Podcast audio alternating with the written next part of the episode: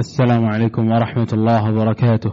إن الحمد لله نحمده ونستعينه ونستغفره ونعوذ بالله من شرور أنفسنا ومن سيئات أعمالنا. من يهده الله فلا مضل له ومن يضلل فلا هادي له.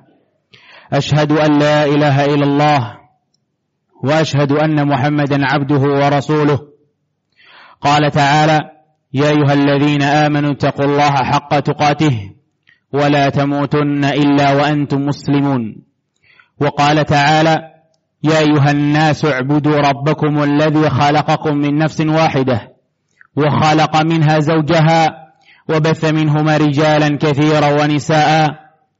واتقوا الله واتقوا الله الذي تساءلون به والأرحام. إن الله كان عليكم رقيبا. وقال تعالى يا أيها الذين آمنوا اتقوا الله وقولوا قولا سديدا. يصلح لكم أعمالكم ويغفر لكم ذنوبكم. ومن يطع الله ورسوله فقد فاز فوزا عظيما.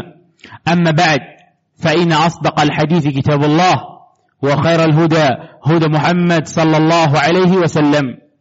وشر الأمور محدثاتها وكل محدثة بدعة وكل بدعة ضلالة. أما بعد Ikhwata fi dini azakumullah, para jemaah kaum muslimin yang semoga saja Allah Subhanahu wa taala melimpahkan keberkahan kepada kita semua. Agama yang kita peluk saat ini ikhwata fi dini azakumullah, agama yang paling mulia. Agama Islam. Yang agama Islam ini mempunyai ciri khas tersendiri dibanding agama-agama yang lain. Dan ciri khas yang sangat mencolok sekali dalam agama Islam adalah ilmu. Islam dengan ilmu, dua hal yang tidak bisa mungkin dipisahkan oleh siapa pun. Setiap orang muslim wajib berilmu. Setiap seseorang yang mengatakan la ilaha illallah Muhammad Rasulullah, dia wajib berilmu. Karena agama Islam adalah sebuah agama yang benar-benar memuliakan ilmu. Allah dan Rasul memotivasi setiap para kaum muslimin untuk mempelajari agamanya sendiri, untuk mempunyai ilmu di dalam agamanya sendiri. Bukankah kita ketahui ya fiddin azakumullah? Ayat yang pertama kali turun kepada Rasul kita sallallahu alaihi wasallam. Allah mengatakan, "Iqra." Bacalah. Yang kata para ulama, di dalam perintah ini, di dalam ayat ini tersirat di sana makna tentang ilmu. Bahwa Islam benar-benar memerintahkan para hambanya, Allah memerintahkan kaum muslimin untuk belajar agamanya sendiri. Bahkan di surat Muhammad ayat 19, Allah Subhanahu wa taala mengatakan, "Fa'lam annahu la ilaha illallah wastaghfir li dzambik." Perhatikan ikhwatah. Allah Subhanahu wa taala dalam surat Muhammad ayat 19 Allah mengatakan fa'lam. Fi'lul amr. Fi'lul amr. Sebuah perintah dari Allah Subhanahu wa taala.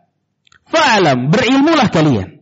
Ketahuilah oleh kalian la ilaha illallah. Tiada yang berhak disembah kecuali Allah. Bayangkan bayangkan ikhwatah. Kalau kalimat la ilaha illallah yang kalimat ini merupakan kalimat yang paling terkenal di antara kaum muslimin. Kalimat la ilaha illallah bukan hanya terkenal di kalangan kaum muslimin, bahkan kafirin mengetahui hal tersebut. Bahwa dalam Islam ada sebuah kalimat yang sangat agung, yaitu la ilaha illallah. Di dalam kalimat la ilaha illallah, Allah menginginkan setiap orang yang mengatakan la ilaha illallah wajib pakai ilmu. Fa'lam kata Allah. Pakai ilmu. Wastaghfir li lalu minta ampunlah kepada Allah Subhanahu wa taala. Ikhwata fi din azakumullah. Hal yang sangat prinsip dalam Islam yaitu kalimat la ilaha illallah. Kita wajib punya ilmu tentangnya. Dan bagaimana jika seseorang yang tidak mengerti makna la ilaha illallah. Kalau hal yang paling prinsip saja dia tidak punya ilmunya, bagaimana dengan hal yang lain? Kalau dengan kalimat la ilaha illallah dia tidak pelajari, maka bagaimana dengan hal-hal yang lain? Kalimat la ilaha illallah khatafiddin azakumullah di dalam Islam merupakan sebuah kalimat yang jika seseorang mengatakannya ia masuk ke dalam agama yang sangat mulia. Seorang yang kafir mengatakan la ilaha illallah dengan syarat-syaratnya, dengan rukun-rukunnya, maka dia yang tadinya mestinya di neraka maka pindah ke surga. Dia akan mendapatkan surganya Allah Subhanahu wa taala. Inilah kalimat la ilaha illallah. Dan Syekh Muhammad bin Abdul Wahab rahimahullah beliau mengatakan, jika setiap hamba berhadapan dengan sebuah perintah dari Allah Subhanahu wa taala, maka hal yang paling pertama yang mesti dia lakukan adalah berilmu tentang perintah tersebut. Pada saat Allah Subhanahu wa taala memerintahkan seseorang untuk salat, maka yang pertama kali untuk diketahui orang tersebut adalah ilmu tentang salat. Bagaimana caranya salat? Pada saat Allah Subhanahu wa taala mewajibkan seseorang mengatakan la ilaha illallah, meyakini la ilaha illallah, maka dia wajib berilmu tentang la ilaha illallah. Namun ikhwati fi azakumullah. Berapa banyak kaum muslimin mereka mempunyai semangat ibadah namun tidak dibarengi dengan semangat menuntut ilmu ibadah tersebut. Berapa banyak kaum muslimin yang di hari-hari mereka bahkan bisa ribuan kali mereka mengatakan la ilaha illallah. Berapa sering kaum muslimin di negara kita ini terutama ikhwatafidin azakumullah. Mereka selalu melantunkan la ilaha illallah. Bahkan ada yang melantunkan la ilaha illallah. Di setiap harinya. Dengan jumlah yang sangat banyak. Sudah 40 tahun. 50 tahun. 60 tahun. Tapi tidak pernah terlintas dalam benaknya. Kenapa kalimat la ilaha illallah sangat besar dalam Islam. Tidak pernah terlintas di atas benaknya. Bahwa mempelajari la ilaha illallah merupakan hal yang sangat penting dalam Islam. Inilah kaum muslimin ikhwatafiddin azakumullah yang mereka akhirnya beramal tanpa ilmu. Padahal kita mengetahui ikhwatah dari surat Muhammad ayat 19 Allah mengatakan fa'alam annahu la ilaha illallah. Ketahuilah oleh kalian tentang la ilaha illallah yang dengan ayat ini Al-Imam Syafi'i, Al-Imam Al-Bukhari rahimahumullah dan para ulama yang lain mengatakan di sini kita bisa dapatkan sebuah kaidah yang sangat mulia dalam Islam. Al-ilmu qabla al-qawli wal amal. Ilmu sebelum kita mengucapkan sesuatu atau kita beramal sebuah amalan. Ini Islam ikhwata fi dini azakumullah. Bukankah Nabi kita Muhammad sallallahu alaihi wasallam beliau tidak pernah meminta tambahan-tambahan yang lain kepada Allah? Pernahkah kita mendengar Rasul SAW meminta kepada Allah menambah harta? Tidak. Menambahkan anak? Tidak. Menambahkan yang lain halnya? Tidak. Yang diminta tambahan oleh Rasul kita sallallahu alaihi wasallam adalah ilmu. Wa rabbi zidni ilman. Ya Allah, tambahkan ilmuku. Inilah Islam ikhwata. Sebuah agama yang benar-benar memotivasi seluruh pemeluknya untuk berilmu. Bukankah doa Nabi kita Muhammad sallallahu alaihi wasallam di saat paginya, Allahumma inni as'aluka ilman nafi'an. Ya Allah, aku minta kepadamu yang pertama kali diminta adalah ilmu yang bermanfaat warizqan tayyiban wa amalan mutaqabbala. Rizki yang baik dan amal yang diterima. Kata para ulama, mengapa di dalam doa ini Rasul sallallahu alaihi wasallam mengedepankan ilmu sebelum rizki dan amal? Karena siapa yang bisa tahu bahwa rizki ini tayyib, bahwa rizki ini halal, yang ini haram, yang ini haram kecuali dengan ilmu. Siapa yang bisa mengetahui bahwa yang ini halal, yang ini haram kecuali pakai ilmu? Siapa yang bisa memberikan kepada Allah sebuah amalan yang full dengan syarat-syarat amal diterima kecuali dengan ilmu. Ilmu ini seluruhnya sebelum perkataan dan amal.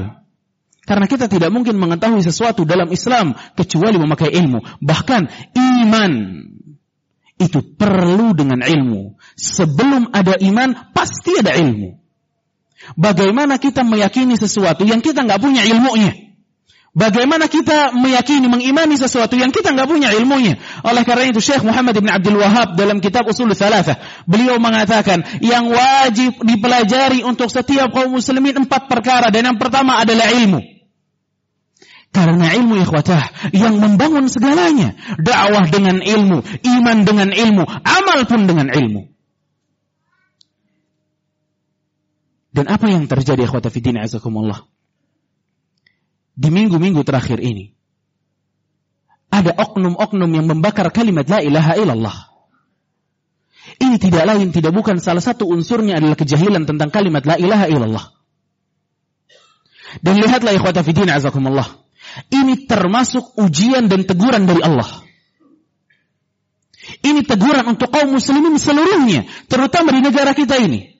Bahwa apa yang terjadi dari penghinaan-penghinaan beberapa orang kepada agama Islam itu teguran dari Allah kepada kita semua. Sekarang ikhwatah, berapa kali sudah Allah Subhanahu wa taala memberikan teguran kepada umat Islam agar umat Islam ini mengenal Al-Qur'an dan Sunnah. Belum lupa kita tentang masalah surat Al-Maidah di ayat 51 yang pernah dihina. Setelah ayat itu ada yang hina ikhwatah. Barulah kaum muslimin mata mereka melek tentang surat Al-Maidah ayat 51. Ke mana dahulu kaum muslimin?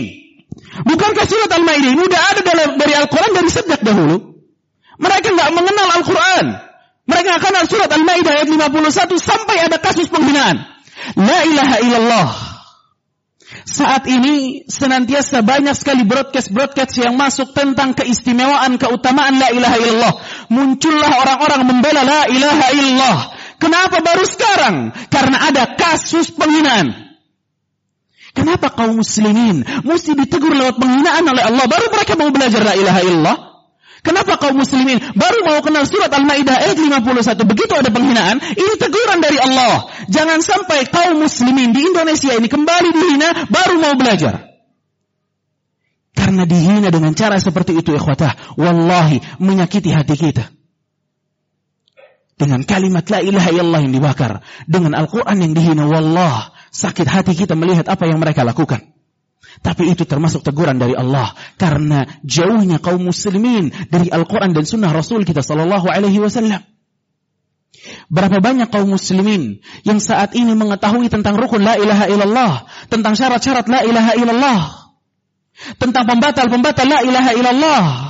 La ilaha illallah bukan hanya kalimat la ilaha illallah kemudian selesai tidak. Di sana ada maknanya, di sana ada konsekuensinya. Ini yang perlu di, dipelajari oleh kaum muslimin. Karena kalau kaum muslimin telah mengetahui tentang makna la ilaha illallah demi Allah para kaum kafirin para kaum munafikin para kaum fasikin mereka pun segan untuk menghina la ilaha illallah. Kalau kaum muslimin faham tentang agamanya sendiri pasti semua mereka segan kepada Islam kepada penghinaan-penghinaan kepada agama Islam. Namun sebagaimana yang telah diceritakan oleh Rasul kita sallallahu alaihi wasallam dalam sebuah hadis bahwa akan datang masa di mana kaum muslimin banyak namun mereka lemah. Dan Allah Subhanahu wa taala menjadikan kaum muslimin memakai sebuah pakaian kehinaan kata Allah dan tidak akan pernah diangkat kehinaan tersebut. Sampai kapan ikhwatah? Hatta tarji'u ila dinikum kata Rasul. Sampai kalian kembali kepada agama kalian. Sampai kalian ngerti lagi la ilaha illallah. Sampai kalian ngerti lagi Muhammad Rasulullah. Karena berapa banyak kaum muslimin ikhwatah fiddin azakumullah mereka melantunkan la ilaha illallah. Namun setelah mereka mengatakan la ilaha illallah mereka kembali kepada dukun-dukun mereka. Mereka kembali kepada kuburan-kuburan yang mereka anggap keramat. Ini semua pembatal la ilaha illallah kita marah karena ada bendera yang bertuliskan la ilaha illallah dibakar. Tapi banyak kaum muslimin yang membakar perkataan la ilaha illallah di dalam hatinya sendiri. Ia mengatakan la ilaha illallah ada dalam hatinya, namun ia mengerjakan pembatal-pembatal la ilaha illallah. Ini kejahilan ikhwata fi dini azakumullah yang sangat Islam perangi. Barakallahu li wa lakum fil Qur'ani wa sunnah. ونفعني بما فيهما من الآيات والحكمة أقول قولي هذا وأستغفر الله لي ولكم